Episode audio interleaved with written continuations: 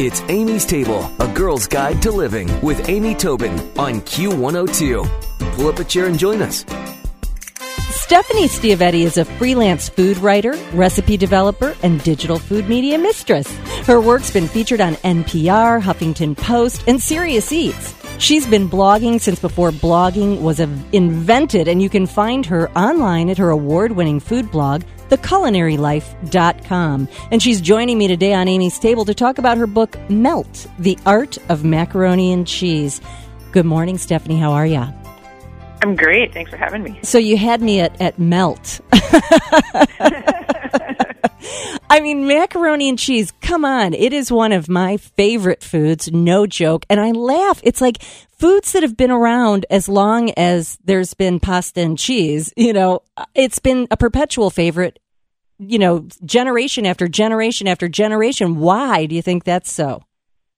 Oh, I totally get it. And I think that a lot of people share this sentiment. And macaroni and cheese, there's something about the melty folds and the hearty pasta. And, you know, hot cheese is something that Americans have clung to for centuries. I mean, look at the popularity of pizza and macaroni and cheese is pretty much the embodiment of like everything we find comforting about food. You've got salty, creamy goodness and you've got carbs and you've got, you know, a smattering of breadcrumbs or what, yeah. maybe bacon, depending on what you you love. And I mean, can you think of anything better, really? No, I, I actually can't. And it's funny. I don't know if I'm correct about this historically, but I think like so many things that we love, it probably came from a savvy cook trying to use up stuff. Is that accurate? You know, maybe a few rinds of cheese and some leftover pasta, and they put it together and baked it.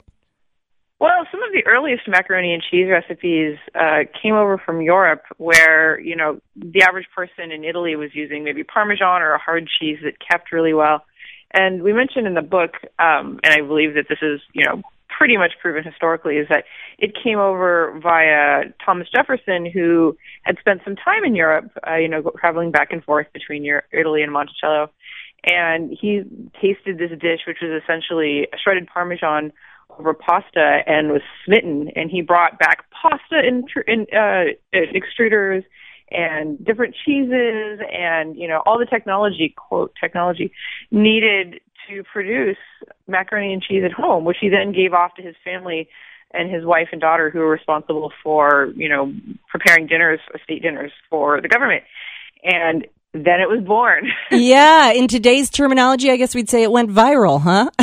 Absolutely. I mean, again, how could you not love macaroni and cheese even three, four hundred years ago? People were like, "This is the epitome of love in food." Yeah, absolutely. Well, I know that it's it's funny. In my estimation, it's a very easy dish to make and a very easy dish to riff on. You know, but for a lot of people, real live mac and cheese, not out of a blue box, is daunting. So, what do you think are the real um, steps to success for making a homemade, really good mac and cheese?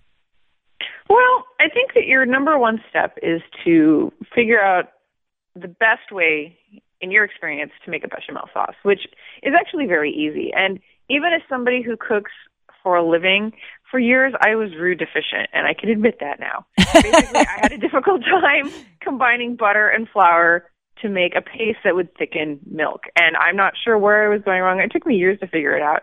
But then once I figured it out, I was like, oh, this is very simple. And I remember being chided by friends like, oh, can you not bake a potato either? Basically, what it comes down to is you take a little bit of butter and you heat it in a pan. I, I often now let it sit in the pan until it starts to brown a little bit and you get a nice nutty flavor. And then you throw in the flour and you mix it regularly until it thickens up and it starts to darken a little bit. And then you toss in some milk and maybe a little bit of salt and pepper. Um, and then you stir and stir and stir until it thickens. And then you toss in the cheese. And here is the only caveat, because despite my difficulty making roux, it's actually incredibly easy. And I think that in my case, I was psyching myself out, which I would bet is the problem with the vast majority of people that can't make a bechamel. Um, you got to take it slow. You got to take it easy. You can't rush good food. And the biggest issue that people run into once they get past the roux is cheese is an emulsion and if you heat it too quickly, it will break. And we all know that really bummer pit in your stomach feeling when you're stirring a sauce and suddenly you've got liquids on one side Yep. and solids on the other, and that's just the you know the death knell for your your cooking enthusiasm. And what you can do to prevent that is you create your bechamel and then you turn off the heat and you add the cheese to the sauce after you've turned off the heat, which slowly heats it and allows it to melt more slowly, which creates a much better emulsion into the sauce and the fats stay where they're supposed to stay and the liquids stay where they're supposed to stay and you end up with a beautiful velvety sauce. That's fantastic. So low and slow with the cheese. I like that so much. So one of the things I know that can happen when you taste mac and cheese is you can get sometimes a grainy character. So let's talk about that. And the other is you can not get that. I mean, you of course know Velveeta. And you know that mm-hmm. you know that ridiculous creaminess that comes from that. Sometimes people are hoping to achieve that. So do you have mm-hmm. tips for avoiding the grainy and getting the extra creamy? Sure. Well, often the graininess that you'll have in macaroni and cheese is a broken sauce. So I know that, you know, a lot of people, I get complaints from people, you know, I, when I meet people out on book tour and they say, oh, my macaroni and cheese, what can I do to fix this? Oh, and a lot of what it is, is people will get this graininess in a baked casserole. And once again, that's cooking it, that's cooking the cheese, heating the cheese too quickly, too hot, and it ends up breaking. And another problem that people have in grainy macaroni and cheese is they often didn't add enough liquid. Mm-hmm. I mean, you can put a ton of cheese and cheese sauce, like you make your bechamel and you add the cheese, and it'll hold a lot of cheese. But once you bake it, like a lot of that moisture evaporates into your oven and out into the atmosphere, and what you're left with is essentially a dry cheese sauce. And some people actually prefer the grainy texture. Like I Mhm. actually made a, uh, a baked mac and cheese for my father-in-law. And it was a little drier than I would have liked, and he said, "No, this is great. I love it." And so, you know, maybe it has its place, but Sure. the only thing I can say is to make sure you don't add too much cheese to the sauce, and then make sure again that you don't heat it too quickly. So you know you don't want to bake a macaroni and cheese casserole at 425 for an hour. Instead, what I would recommend is heating it at you know somewhere around 325, 350 if you've got the time, and heating it for a longer instead of a shorter amount of time. And then if you really want that brown crispiness on top, toss it under the broiler, and you're all set. So I love this. This low and slow theme is sort of sticking to the, all the way through the recipe. So what about that extra creaminess? The extra creaminess, well, again, that has to do with the cheese that you're using, right? And how you make your sauce. So if you're using a little bit of Parmesan and a bechamel, like you'll get a relatively creamy sauce because what's actually creating the cream, creamy texture in your macaroni and cheese is the sauce itself. Right. Some cheeses melt really, really well into a cheese sauce.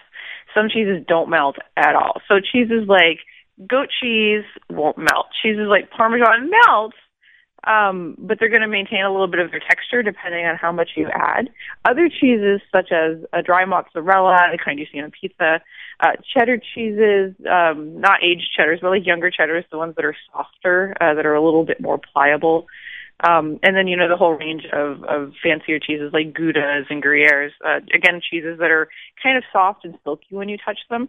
If they're shredded and added to a sauce, they'll be incredibly creamy. But again, you got to sort of practice a little bit of restraint because if you put too much cheese in that uh, in that sauce, then go overboard. You know, and Right.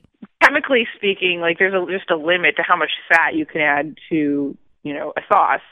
And after a while, you know, some weird things start to happen with the texture. So I think that the best advice would be to practice moderation. And if you've got a recipe or several recipes that you love, make those consistently. The more you make them, the more you'll develop the ability to kind of see what the texture of the sauce is supposed to look like Exactly. and you can go ahead and riff on your own and make whatever you want. And the thing that I have to really push is for people to be comfortable with experimentation. Like people go into a kitchen and then they mess something up and then they're heartbroken and they're sad and it's, it's you know it is sad. It's a waste of ingredients, it's a waste of money and you know you're losing, you know, the woohoo that you had when you walked into the kitchen.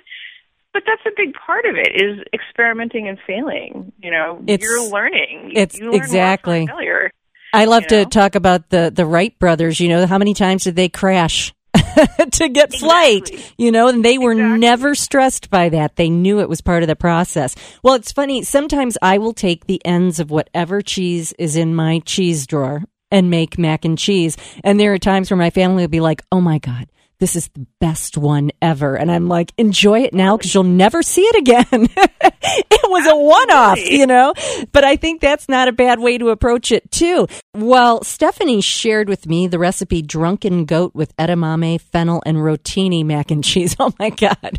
That sounds so good. I'm going to put that on the website, but of course, you can also find more information about Stephanie and her book, Melt the Art of Macaroni and Cheese at Stephanie's blog, which is all of a sudden I lost it. It is, can you say it, Stephanie? TheCulinaryLife.com. TheCulinaryLife.com and then also the book at meltmacaroni.com. Stephanie, I am like ready to dive in and make a bunch of mac and cheese today. Yay. Thank you so much for the great tips and sharing some time with us this morning. Thanks so much for having me. Stick around for another helping from Amy's Table on Q102. It's Q102.